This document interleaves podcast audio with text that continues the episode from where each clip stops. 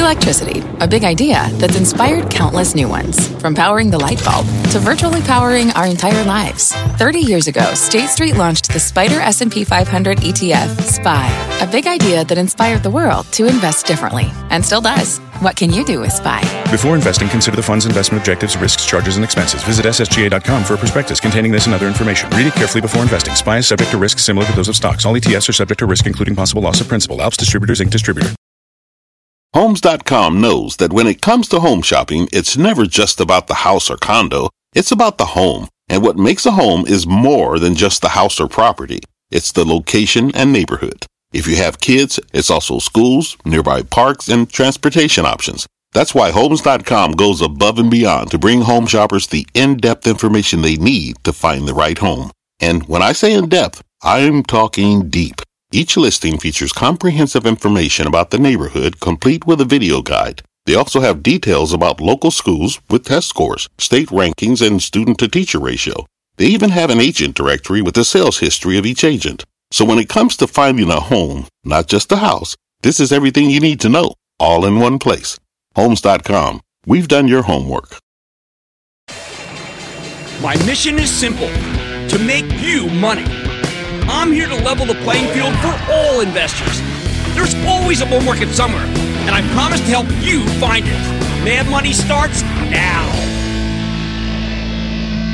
Hey, I'm Cramer. Welcome to Mad Money. Welcome to Cramerica. Other people make friends. I'm just trying to make you some money. My job is not just to entertain you, but to educate and also to teach you. So call me at 1-800-743-CNBC or tweet me at Jim Cramer. As we head into earnings season, I mean, shouldn't I be more nervous? Shouldn't I be more worried? After a meandering day where the Dow inched up 39 points, S&P advanced 0.21%, Nasdaq gained 0.60%. I think we got to put this to rest. I think we got to address these fears. What if sales plummet and costs skyrocket like I'm hearing? Won't this earnings period be very tough for stocks? I get asked this stuff pretty much every single day, including by my Squawk on the Street colleague, Carl Quintanilla, especially on the eve of earnings season. Makes sense to ask me. I always struggle to come up with an answer that's not too glib. I mean, that's the story of my life, right? But it usually involves a belief that most of the negativity has already been baked into the market. Periodically, though, I get lucky. I get something that crystallizes it and makes my viewpoint so clear. I get a gem. A gem drops right into my hands that can explain exactly how I feel. Today's diamond, a story in the Wall Street Journal titled, and I quote, "Investors brace for hit to profits as costs rise." The article goes on to explain, quote, "Investors are concerned that rising wages and energy costs will eat into corporate profits, threatening the decade-long bull market in stocks." Ah! Ah! Ah! Ah!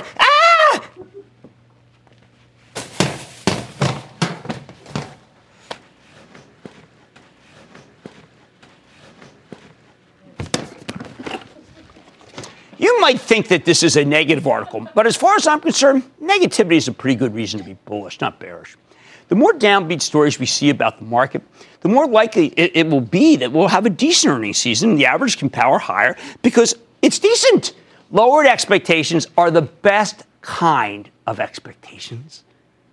Case in point, remember what they said about the oil and the gas and stuff like that? Delta Airlines, DAL. Yesterday, the company raised, not lowered, its earnings, but raised its forecast for the current quarter. They're talking about 85 to 95 cents per share. Wall Street was only looking for 80 cents. This is a dramatic upside pre-announcement. It is much better. And by the way, the revenues were sharply better than expected, too. In response, Delta shot up 6% yesterday before tacking on another 3% run today. That was a fabulous move. It was fueled by what? By negativity.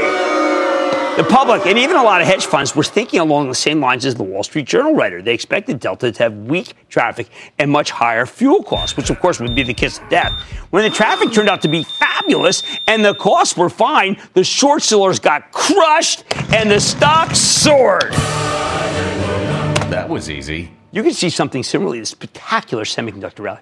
Roughly 6 months ago, AMD reported a subpar quarter, in part because of a slowdown in cryptocurrency mining.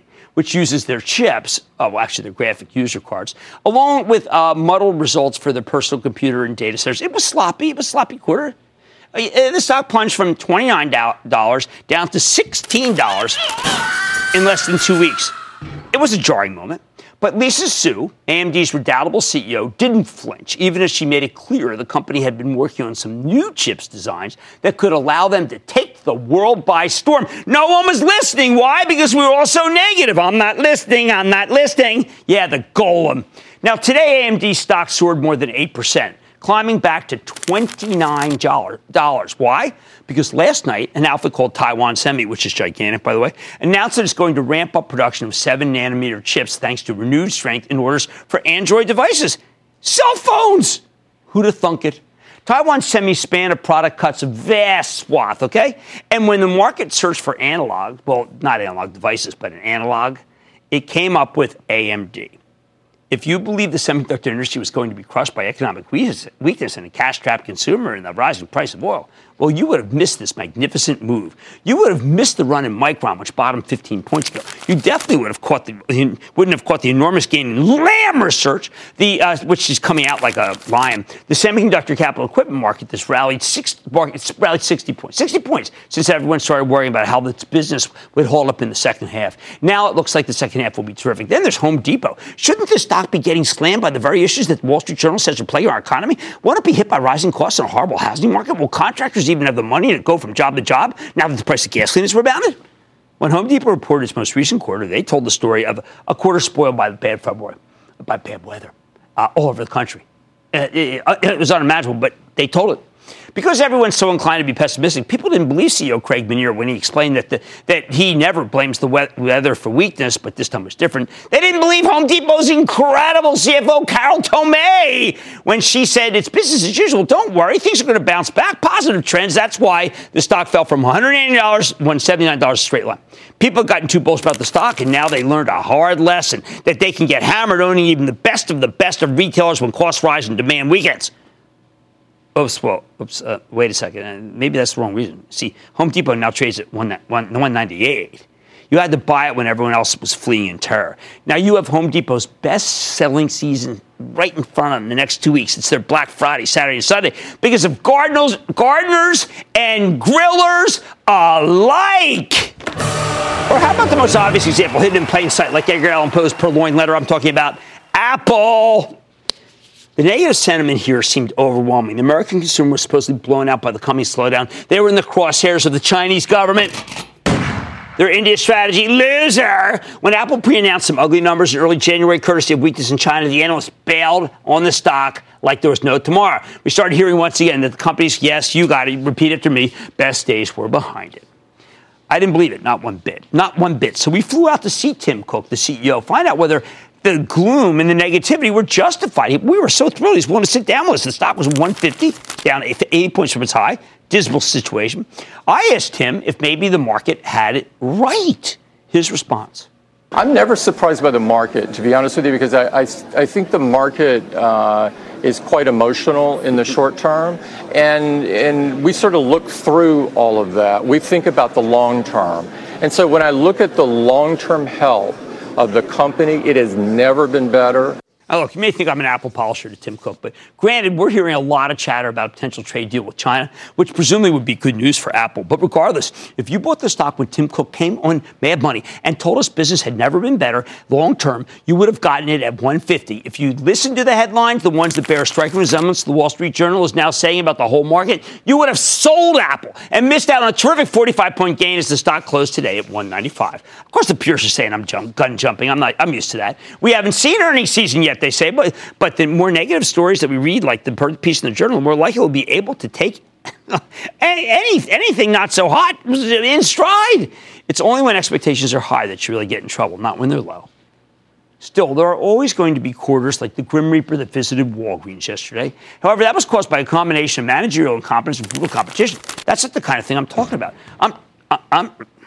I'm talking about the stocks of companies that are supposed to be turning down because of a weaker economy. Bottom line, I'm sure some companies really will be hurt by the economy or by rising gasoline prices and higher labor costs. But when everybody's worried about this stuff, that's the best time not to sell, but to buy. Okay, let's take calls. Okay, let's go to Bob in New York. Bob. Jim, a big booyah from the best NFL team in Pennsylvania, the Pittsburgh Steelers. Yeah, that three Bs. How they doing the three Bs? Now it means Brahm, Beethoven, and Bach in your town. Sorry, Chiefs. Six Super Bowls. Jim, take that. Disney has completed the Fox deal. There have been numerous upgrades. You own it for the trust. There is, however, an outlier. Zach's investment went from a hold to an outright sell.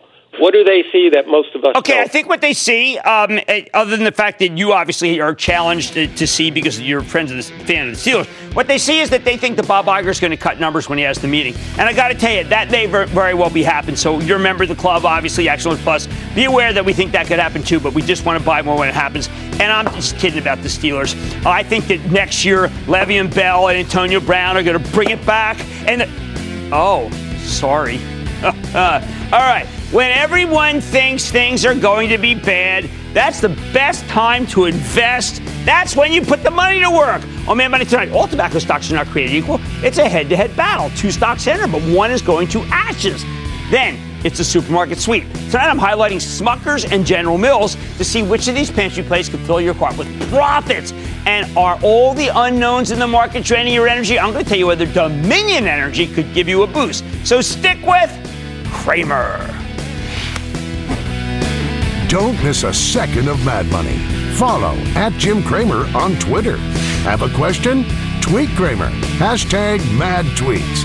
Send Jim an email to madmoney@cnbc.com or give us a call at 1-800-743-CNBC. Miss something? Head to madmoney.cnbc.com. Fact. Running a business is not getting easier on your wallet. With higher expenses on materials, employees, distribution, and borrowing, everything costs more. Also a fact. Smart businesses are reducing costs and headaches by graduating to NetSuite by Oracle. NetSuite is the #1 cloud financial system, bringing accounting, financial management, inventory, and HR into one platform and one source of truth. With NetSuite, you reduce IT costs because NetSuite lives in the cloud with no hardware required, accessed from anywhere. You can cut the cost of maintaining multiple systems because you've got one unified business management suite. You improve efficiency by bringing all your major business processes into one platform, slashing manual tasks and errors. Over 37,000 companies have already made the move. See how you'll profit with NetSuite, and then you can think of all the ways you could be spending the money you save. Company retreat in Malibu, anyone? By popular demand, NetSuite is offering a one-of-a-kind flexible financing program for a few more weeks. Head to netsuite.com to start saving. When you're hiring, the best way to search for a candidate isn't to search at all. Don't search, match with Indeed. Indeed is your matching and hiring platform with over 350 million global monthly visitors, according to Indeed data, and a matching engine that helps you find quality candidates fast. Use Indeed for scheduling, screening, and messaging to connect with candidates faster. Plus, 93% of employers agree Indeed delivers the highest quality matches compared to other job sites, according to a recent Indeed survey. Leveraging over 140 million qualifications and preferences every day, Indeed's matching engine is constantly learning from your preferences. Join more than 3.5 million businesses worldwide that use Indeed. Listeners of this show will get a $75 sponsored job credit to get your jobs more visibility at Indeed.com/Mad Money. Just go to Indeed.com/Mad Money right now and support this show by saying you heard about Indeed on this podcast. Indeed.com/Mad Money. Terms and conditions apply. Need to hire? You need Indeed. I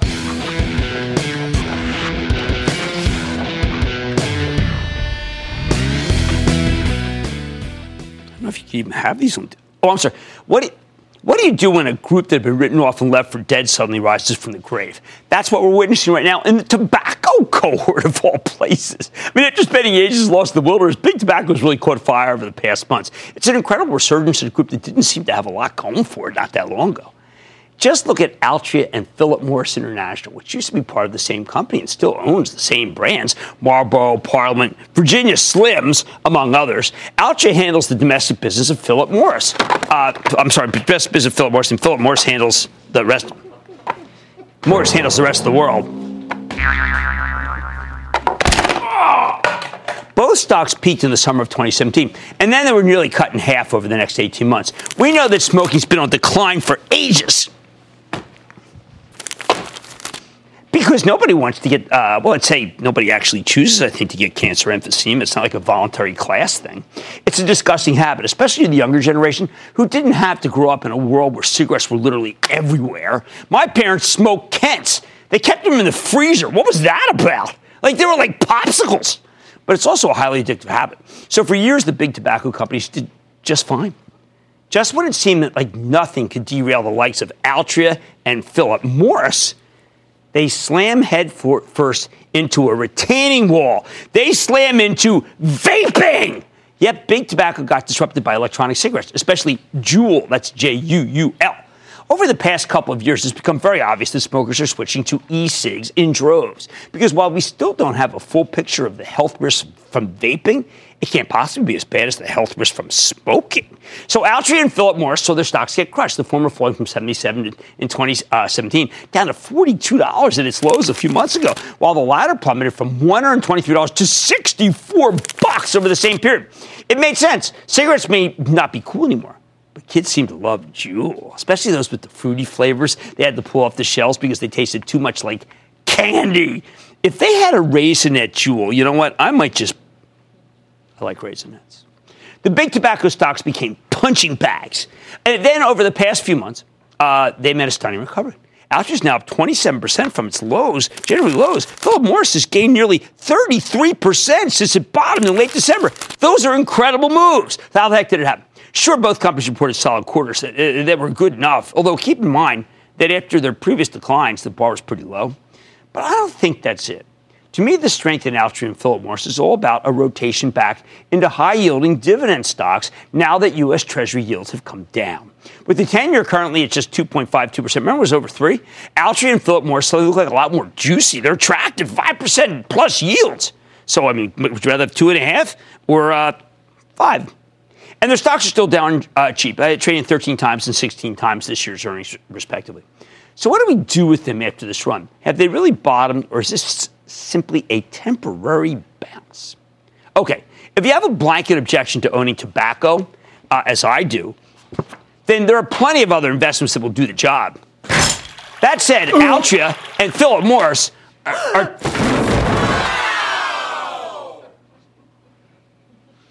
are two very similar companies that have started to diverge in fairly dramatic ways. And I think we can learn a lot from the contrast here. I think Altria has become the better stock. Why? Well, first, let me walk you through the similarities. And then we're going to get to the ways this company has been setting itself apart. You got to remember, Altria and Philip Morris International used to be they're the same company. The old Altria spun off its overseas business as PM in 2007. For the most part, they're basically selling the same cigarettes, just in different regions. Virginia Slims. Didn't want these, like, the preferred tobacco for, like, athletes, tennis players, something like that. Both companies face some of the same problems. Their primary business has a tendency to kill customers. And they're not hooking enough new smokers to replace the people they kill. In short, Altria and Philip Morris are in secular decline. And that decline has only accelerated thanks to the rise of vaping. Year after year, the tobacco industry has fewer and fewer customers. Wonder why. In 2016, 15.5% of U.S. adults were smokers. It's down to 14% in 2017, most recent year we have numbers for. The decline for young adults was even more dramatic, from 13% down to 10%. And a lot of that market share is going to e-cigarettes led by Juul. For a while, both Altria and Philip Morris had the same response to this crisis. They spent a long time working in concert to develop their so-called reduced-risk products. And a few years ago, they rolled out this e-cigarette brand. It was called IQOS. I mean, could you come up with a dumber name? Well, I guess if you called them, like, death sticks or something. Philip Morris sells them overseas, and Altria has the rights to them in the United States, although the company's still waiting on FDA approval before they can start selling them. But recently, Altria has begun taking a much more aggressive and, I think, actually thoughtful approach. In December, the company announced not one, but two major moonshot announcements that could potentially transform the business down the road. First, Altria spent $1.8 billion to acquire a 45% stake in Kronos Group, the Canadian cannabis play, with warrants that let them take a controlling interest in the company if they feel like it. Now, that may not sound like much when you consider that Altria is a $103 billion company, but I think the Kronos deal with that great management, Kronos, shows that these guys know that the future lies beyond tobacco. It gives Altria some badly needed growth in a brand new market that has a lot in common with the cigarette business but doesn't kill as many people that I know of.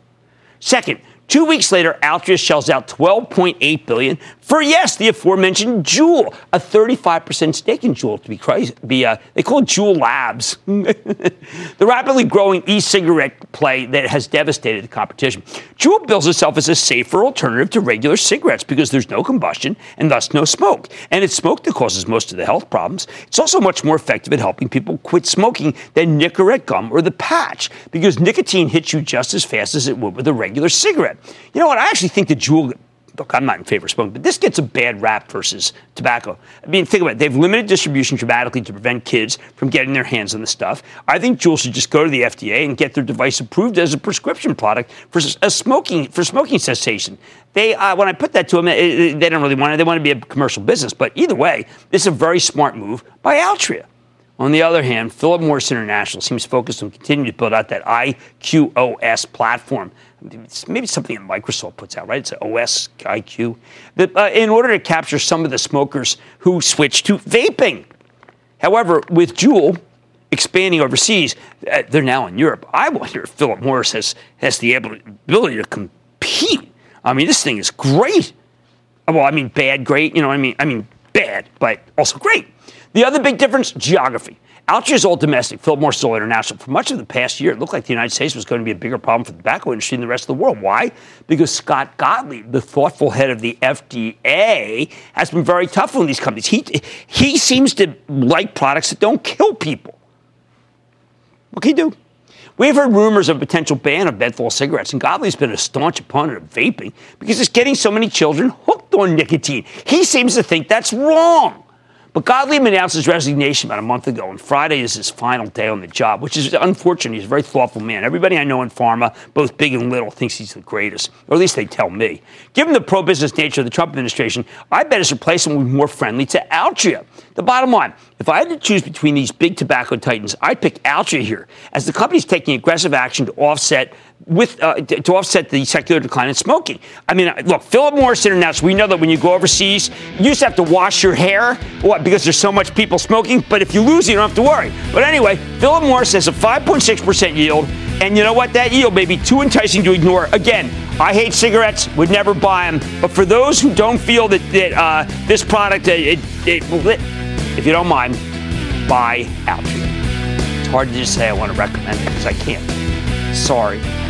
Hey, much more Mad Money ahead. Does your portfolio need something to snack on? I'm hitting the grocery aisles to find you the best value proposition. Sorry, no coupon needed. Then what's ahead for the utility stocks now that there are no more rate hikes on the horizon? Well, I'm talking to the CEO of Dominion and Dave & Buster's, may be known for its games, but the stock is all business. I'm eyeing the company fresh off of earnings, so stay with Cramer. You seek the key, but first, you must learn the ways of precision, craft, and performance with Acura's all-electric ZDX. With a premium Bang & Olufsen sound system, up to a 313-mile range, and a Type S variant with an estimated 500 horsepower, the ZDX is their most powerful SUV yet. Unlock the energy when you visit Acura.com to order yours today. Take your business further with the smart and flexible American Express Business Gold Card. You can earn 4 times points on your top 2 eligible spending categories every month, like transit, U.S. restaurants, and gas stations. That's the powerful backing of American Express. 4 times points on up to $150,000 in purchases per year. Terms apply. Learn more at americanexpress.com/businessgoldcard.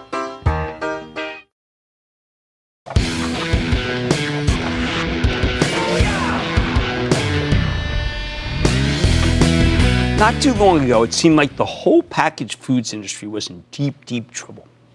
We heard that these companies had failed to keep up with consumer tastes. They're old-fashioned pantry plays in a world where everyone wants natural and organic. We heard they were being eaten alive by rising transportation costs, which served to squeeze margins in an already low-margin business. We saw how major leaders in the group like Kraft Heinz just collapsed. These food names are supposed to be the ultimate defensive stocks, built on slow and steady businesses that could deliver in both good times and bad. Even after the whole group spent the last year getting hammered, the conventional wisdom still held that the food stocks were fundamentally defensive. Then in late February, Kraft Heinz made a mockery of the conventional wisdom with its stock plunging from $48 to just under $35 in a single session, thanks to a horrific quarter. Now, 2018 had already been a horror show for the food court. General Mills, Kraft Heinz, J.M. Smucker, Conagra, Campbell Soup, all racked up huge losses. Kellogg was the best performer among the majors, and even it was down 13%. Jeez, it was awful. However, if we've learned anything about the beginning of 2019, it's not everybody in this industry is another Kraft Heinz. So far this year, the packaged food stocks have made a magnificent comeback. And not just because their stocks sold off too much during the fourth quarter bear market, like so many stocks, including the semiconductors. No. Many of the food names are rallying the old-fashioned way by posting excellent earnings reports. And I'll tell you what the standouts are. J.M. Smucker, okay, up 26%. From its late December lows. And General Mills has done even better. It's up 38% over the same period. Those are stunning for defensive stocks. Both companies reported fabulous quarters last month, and their stocks have soared into the stratosphere. But how is that possible? How can you have a household name like Kraft Heinz melting down like whiz on a cheesesteak at Geno's, at the same time General Mills and Smucker doing incredibly well? And more important, are the moves sustainable? Okay, you know General Mills as the maker of Cheerios, okay, Yoplait, Nature Valley, Häagen-Dazs, Old El Paso, Betty Crocker, and most important, Blue Buff, an acquisition that a lot of people felt cost them too much. They had to do a big equity offering to fix their balance sheet, but it has really taken off and proven to be an excellent acquisition. J.M. Smucker is just as equally iconic, frankly. I mean, think the Smucker's fruit spreads, right? Hey, Jif peanut butter. I mean, that was, we always were Skippy House, but I saw a lot of people at this one. Folgers, which at one point I thought was drinkable, and a growing pet business as well as Milk-Bone. And you know what? Did anyone remember early in the years when I ate one of these? It was one of the finest moments of the show. Not unlike when I stabbed that monster amid that I did, and it went over and ruined my Brioni. For years, both of these stocks lagged the broader stock market as General Mills struggled to grow in an environment where cereal had fallen out of favor and Smucker had some serious execution issues. They continued to get clobbered last year along with the rest of the group, although they held up much better during the fourth quarter. Because, their dividends offered real protection against the meltdown. Smucker finally gave up the ghost in late November after it reported a not-so-hot quarter and cut its full-year guidance. I thought that was surprising. I didn't think that they could do that. I thought they were doing better. General Mills, on the other hand, delivered a better-than-feared quarter in December, which is one reason why its stock managed to bottom about a week before the rest of the market. Still, late last year, the prognosis for the whole group seemed grim. But now we know that prognosis was wrong. General Mills and Smucker have come roaring back to life. In part, that's because their stock simply got way too cheap. They spent 2.5 years being beaten down to the point where Smucker was selling at just 11 times earnings. Remember when this was a growth stock? And that was at the December lows. Same time, General Mills was selling for 12 times earnings. I always remember this one as 18 to 20. All my life, I said 18 to 20 is what I would pay. That's the price earnings multiple. What else? As their stocks went down, their dividend yields went higher, of course, and dividends have become a heck of a lot more attractive now that interest rates have come down dramatically from their highs. Smucker bottomed when its yield approached 4%. I find that kind of accidentally high yield. Thank you, Matt Horing, for crafting that plan. He's my writing partner. I often find that's a reliable buy signal, as long as you know the payout is safe and the balance sheet's good. At the same time, investors find dividends a lot more enticing when the benchmark 10-year Treasury sports a measly 2.5% yield, like right now, down from its highs of 3.25 last year. Now, even though Smucker's 2.9 yield is enticing, General Mills here takes the cake. We should bake a cake. You know what? These are especially good for you. This one bottomed when it yielded 5%, and right now it's just shy of 3.9%. Here's a Twitter poll. Which is better for you, humans? It's Twitter. You just go on Twitter, and you can say something bad about me and Lyft, and then you can vote. All right, now, that's it. It's not enough to have a cheap stock with a big dividend. You also need strong fundamentals, which is why it's so important that General Mills and Smucker reported some excellent numbers in recent weeks. We'll have them after the show. I think that's enough. I think all you have to do is throw them against the wall and they're made. When Smucker gave us its results at the end of February, the company delivered magnificent 25-cent earnings beat off of a 201 basis, with higher-than-expected sales up 6% year-over-year. That's not bad for Smucker. Plus, management maintained their guidance. On the conference call, they talked about strong sales across all of our key growth brands. Wow! Looks like the reports of J.M. Smucker's death were greatly exaggerated. And they're nice guys, so I feel really good about it. So it's the Mills guys, actually. 2 weeks ago, General Mills posted a terrific quarter of its own, giving us a 14-cent earnings beat off a 69-cent basis, with higher-than-expected sales up 8% year-over-year. That is really good, not to mention expanding gross margins. Company raised the full-year earnings forecast to boot. What's driving these great numbers? Now, on the conference call, CEO Jeffrey Harmoning, who was the first guy to really say, listen, we've got to go more natural and organic with Annie's, which is really taking share of mac and cheese. I'm going to have these after the show. And then the Blue Buff acquisition was his, too. They had positive organic sales growth with significant operating margin expansion. This is sustainable, people. He continued, our year-to-date performance and fourth quarter plans give us confidence that we will meet or exceed all of our key fiscal 2019 targets. Company's making it happen, thanks in large part to its much-improved execution. No more missed quarters. No more number cuts. Put it all together and you've got a much more benign backdrop for the packaged foods companies, which helped add fuel to the fire when both Smucker and General Mills reported some really fabulous numbers. So can these stocks keep climbing now that they've rebounded so substantially from the lows? A lot of people have been faked out by the similar moves in the recent years, where these stocks would get some momentum and then roll over. But I'm a little hesitant, I admit, pound the table here. But if you're going to buy a packaged foods company because you think that things are slowing down in the world, like so many people, I think you should take a definite look at General Mills over, I think, Smucker, but I like both. Why? The two stocks are generally the same price. General Mills traded at 15 times earnings, Smucker 14 times earnings, but General Mills has that higher yield, 3.9 versus 2.9 for Smucker. And General Mills has better fundamentals, and their margins are expanding. I like the way Jeff's doing this thing, and the acquisition of Blue Buff is playing off. I'm going to give these two. One's going to go to Everest, and one's going to go to Xilinx, and what's also known as Bob Marley. And Xilinx, let me tell you something. He will eat the bag and leave the treats, but Everest knows to eat what's inside. Smucker's still seeing some softness in its own big heart pet food business. I'm less confident on management's abilities right here to execute as well. So here's the bottom line. A few months ago, it felt like the whole packaged foods industry was toxic. But then most of these names have started to rebound. General Mills and J.M. Smucker leading the way. As much as I hate to chase, I think General Mills is too cheap and too good to ignore here. And Smucker's, let's just say it's not far behind. I think we should take some calls, frankly. I think we should go to Tom in Michigan. Tom. Booyah, Cramer. Thanks for taking my call, man. Oh, my pleasure. Hey, I just want to mention I'm an Action Alerts Plus member, so I appreciate everything you guys do for us over here. Oh, you're so great. The club, we got a call next week. It's going to rock your socks off on Friday. How can I help? Perfect. So I'm looking at a small cap play. Tivity Health recently acquired Nutrisystem at a 30% premium about 6 months ago. It looks like the stock's been getting hammered the past 6 months, setting new lows.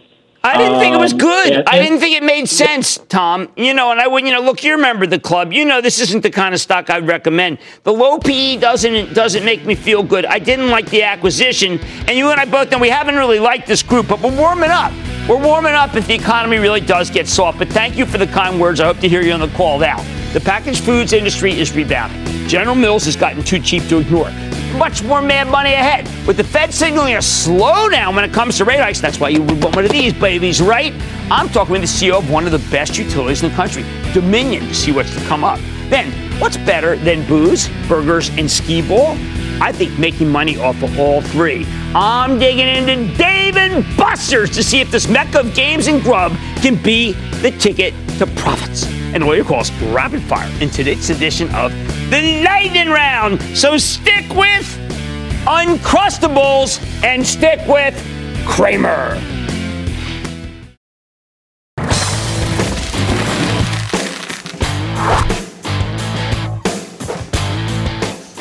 All night, I've been highlighting the sectors that have suddenly become a lot more attractive thanks to the rapid decline in interest rates. With the 10-year 2.5%, income-seeking investors are much more willing to just buy a dividend stock, and I don't blame them. You know what? That includes the utilities, another slow and steady group with juicy dividends.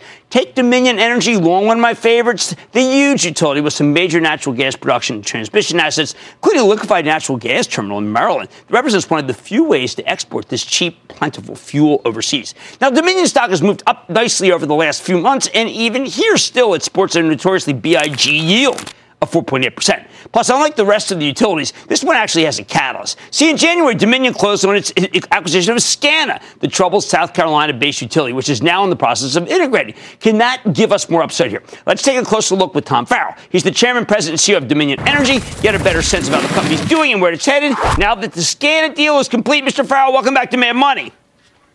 Great to be with you, Jim. All right, so Tom, I'm reading the local papers in South Carolina. They're telling me April 15th, get ready. You're going to be running. You're going to see a lot of trucks. You're going to see a lot of activity from Dominion. How do you expect it to go? Should go really well. We closed on the transaction actually on January 1st, and what's happening in a couple of weeks is the name change in South Carolina. We'll eliminate the old names, the old South Carolina utility, and everybody will see Dominion Energy trucks and hard hats and shirts, et cetera.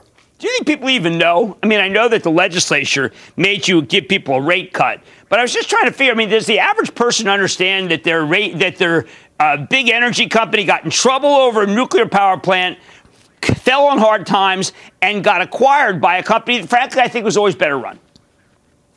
Well, I think the public there is well aware of what happened. There's lots of publicity around the Summer. The name of the plant they were expanding is called Summer, the nuclear plant. And it was well covered in the press throughout the state. So I think they're pretty well aware of what happened. It was a year-long process with the legislature first and the regulators at the end. But I think it came out to a place that was fair for everybody, fair for our shareholders and their customers in South Carolina. You know, sometimes I can't understand. I think you're one of the least controversial companies on earth, but a lot of people worried about the expansion. I'm looking at a Barclays piece. This is from just a couple days ago, and it says, dividend cut debate is put to rest. Tom, was there ever really a debate about your dividend? Certainly not with us. Never been discussed. This year we increased our dividend 10%. We're looking at slowing the rate of growth on the dividend starting next year. But there's never been any discussion with anybody that I know of about cutting the dividend. It's just there'd be no reason whatsoever to do that. Okay, let's talk about some of the things you've got going that are pretty amazing. And I think somewhat controversial and polarizing. I don't think they should be, but I'm old-fashioned. Atlantic Coast Pipeline is a gigantic way for the Northeast to get off of hooked on imported oil, of all things, the worst fuel, and yet somehow this is a very controversial project. Could you explain to our viewers in big terms the pros and the cons and why you think the pros outweigh the cons? Well, what we're talking about is a 600-mile pipeline, Atlantic Coast Pipeline, that we are about 50-50 partnership with another utility, Duke Energy, out of North Carolina. Its sole purpose is to bring natural gas to end-use customers, utility customers in Virginia and North Carolina. We don't have enough pipeline capacity in the state of Virginia to serve our customers in the southeast part of the state. And Duke Energy wants to use the gas from the power plant, the gas from the pipeline, to close coal plants, to replace them with gas-fired power plants, which are much cleaner. The controversy is really only with a small group of people, environmental community. They're very exercised about it, I understand that. But the vast majority of Virginians are in favor of the pipeline, as they are in North Carolina. We've had fits and starts with it, but I have high confidence it'll be completed. Okay, that's important because you just made final decision to close 10 coal and old gas-fired units. Your utility has stated that you don't want to be on coal. You do a pipeline, you get off coal, the environment's cleaner. These are decisions that you're made out of concerns about the environment, correct? Yeah, Jim, when I started at Dominion, it's about 2 decades ago, we were about 55% of our power production came from coal. Last year, it was 12%. Right. And that's been largely replaced with renewables and natural gas. All right, so let's talk about liquefied natural gas. We often hear the president says, you know what, this could be a great chip for the Chinese want to buy our natural gas. Please tell the truth. You are sold out, and so is Chenier. They can't make any more deals with the Chinese, correct? We certainly can't. I'm not sure about Chenier, but we're sold out for 20 years to the Japanese and Indians. 20 years you're sold out. Well, I think that interests that one. One more thing. You chose just a few days ago to have a sustainability, environmental, based, and social governing day. Why did you do that? You know, we actually were the first company. We're pretty sure any public company in the United States to hold a session like that. You are. And we have a wonderful story to tell, and we want to make sure people can hear it. We've cut our carbon emissions at Dominion by 50%, which is twice the average of our utility peers in the United States.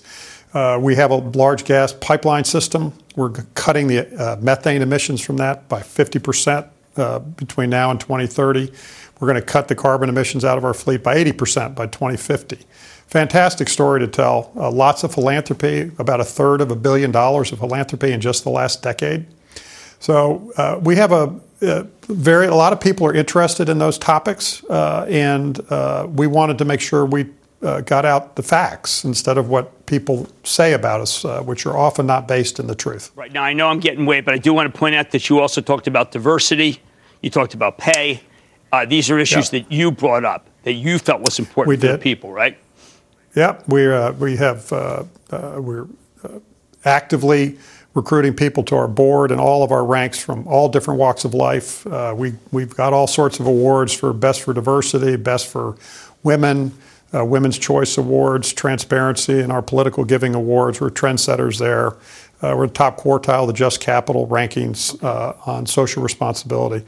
We have a very good story to tell, and we just need to do a better job of telling it. Well, I'm glad you told it. I want to thank Tom Farrell. He's the chairman, president, and CEO of Dominion Energy, 4.8% yielder, safe dividend. You heard that, going to go up over time. And a person who takes all of these issues about the environment very, very, very, they're very important. Why don't other companies do what he did? Why don't the other 499 companies in the S&P 500 have a day like he just did? Man Money's back in for the break.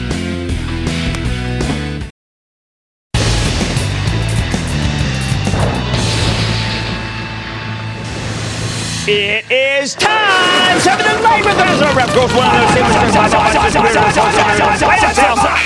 And then the lightning round is over. Are you ready, Ski? That is over the lightning round. I am starting with Wesley in Maryland. Wesley. Booyah to you, Jim. Booyah, my friend. Hey, I'm a second-generation Cramerite and a first-time caller. I like that. Well, good bloodlines. What's going on? So all the talking heads are over the map on Albemarle. That's a long-term play. Do you think the demand for lithium metal used for electric vehicle batteries can keep up with the increasing supply from Albemarle and the slew of emerging miners? I tell you, I mean, you can overwhelm demand with supply, and that sure seems to be the case. So we've been taking a pass on that one. John in New York. John! How are you, Jim? Thank you for taking my call. Of course, John. Questions about NOK Nokia. You know what? We're believers now. I mean, look, we're not crazy about it, but we think that the problems with the Chinese companies are going to make it so that you're going to make money with Nokia, and that's why we like it. Don't forget, Nokia is a river in Finland. Let's go to Dave in California. Dave! Mr. Cramer, thank you for taking my call. My pleasure. God forbid anything happens to you, because if that did, man, I will be completely lost here. Oh, man, you're very kind. Tell my wife. She's styling me right now. You better have somebody to step into your super huge shoes here, just in case you stub your toe at home. I'll tell you two are not going to go. My two daughters. They do not know I have a show, and they like Roku. Oh. Well, I'm calling about ON Semiconductor. Oh, man, I like ON Semi. This is the kind of classic, just kind of plain vanilla. It's like a little Texas Instruments. I say keep buying it. Thank you for the kind words. I'm going to pass on my wife, and maybe I can get out of the doghouse. Let's go to Richard in Colorado. Richard! Hey, Jim, I'm interested in Salesforce. What you're thinking right now? I don't think you should be interested. I think you should be buying. Mark Benioff is doing a great job. I think things are good. Let's not forget Keith Block. He's also doing a good job. And I think Salesforce is coming together, having another big quarter, and it'll be fine, and I'm not done. I'd like to speak to John in Rhode Island. John. Hey, Jim, I wanted to know your opinion on Brookdale Senior Living. No, Ventas is the only one I'm recommending. That group is very challenged right now. I'm not going to go down the food chain. How about Peter in Connecticut? Peter! Hi, Jim. Thanks for taking my call. My pleasure. My stock is Cree, and I think they've got a couple of good catalysts going forward. Yeah, they do. I mean, my only issue is we're not early on Cree. It's up 42% for the year, and I'm afraid we're going to get hurt if we can't get in there right now. And that, ladies and gentlemen, the conclusion of the Lightning Round! The Lightning Round is sponsored by TD Ameritrade.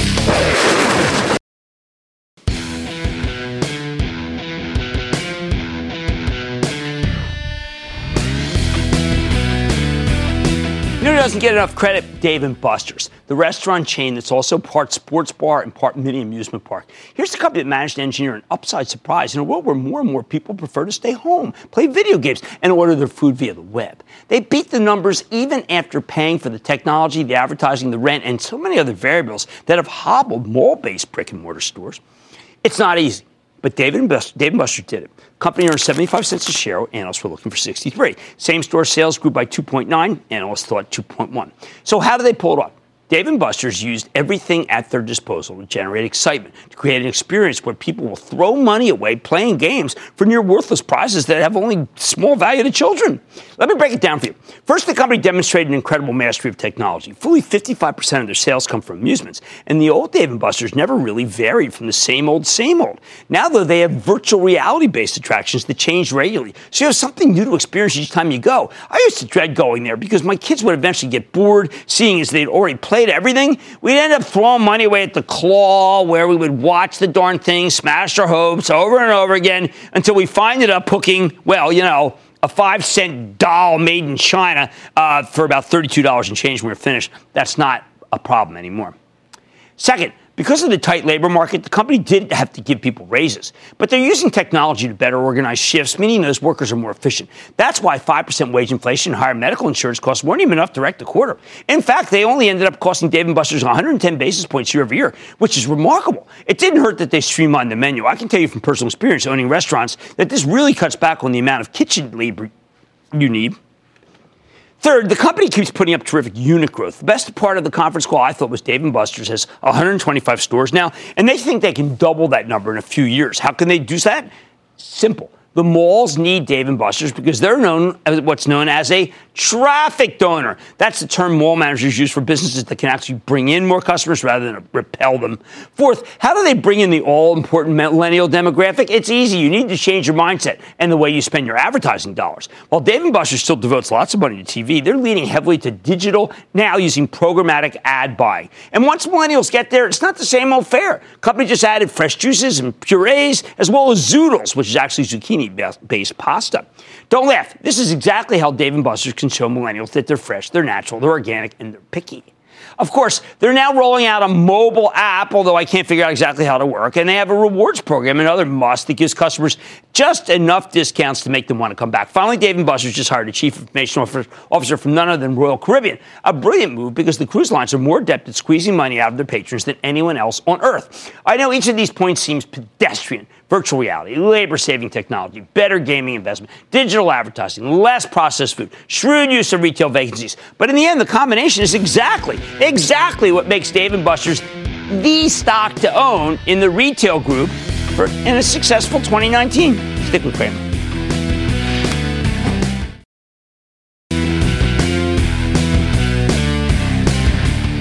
Yeah, a lot of chatter about how we're going to get a trade deal maybe as soon as this week or over the weekend.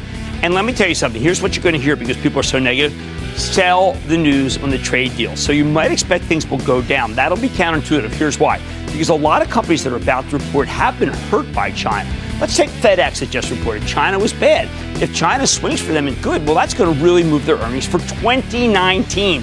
Many of the companies I follow will have a strong second half of 2019 if we have normalized relations and there's no more trade war. So don't think about selling the news. Think about buying the stocks of people who are selling them. Like I said, there's always a bull market somewhere. I promise I'll find it just for you right here on Mad Money. I'm Jim Cramer, and I'll see you tomorrow.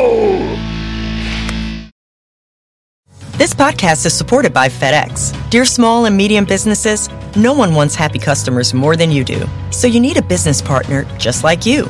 Like FedEx, who understands your passion for serving your customers because they have the same commitment towards you. That's why FedEx offers you picture proof of delivery, packageless and paperless returns, as well as weekend home delivery to 98% of the U.S. on Saturday and 50% on Sunday. See the FedEx service guide for delivery information. What's more, FedEx Ground is faster to more locations than UPS Ground. Trust FedEx for timely deliveries. See what FedEx can do for your business. Absolutely, positively FedEx.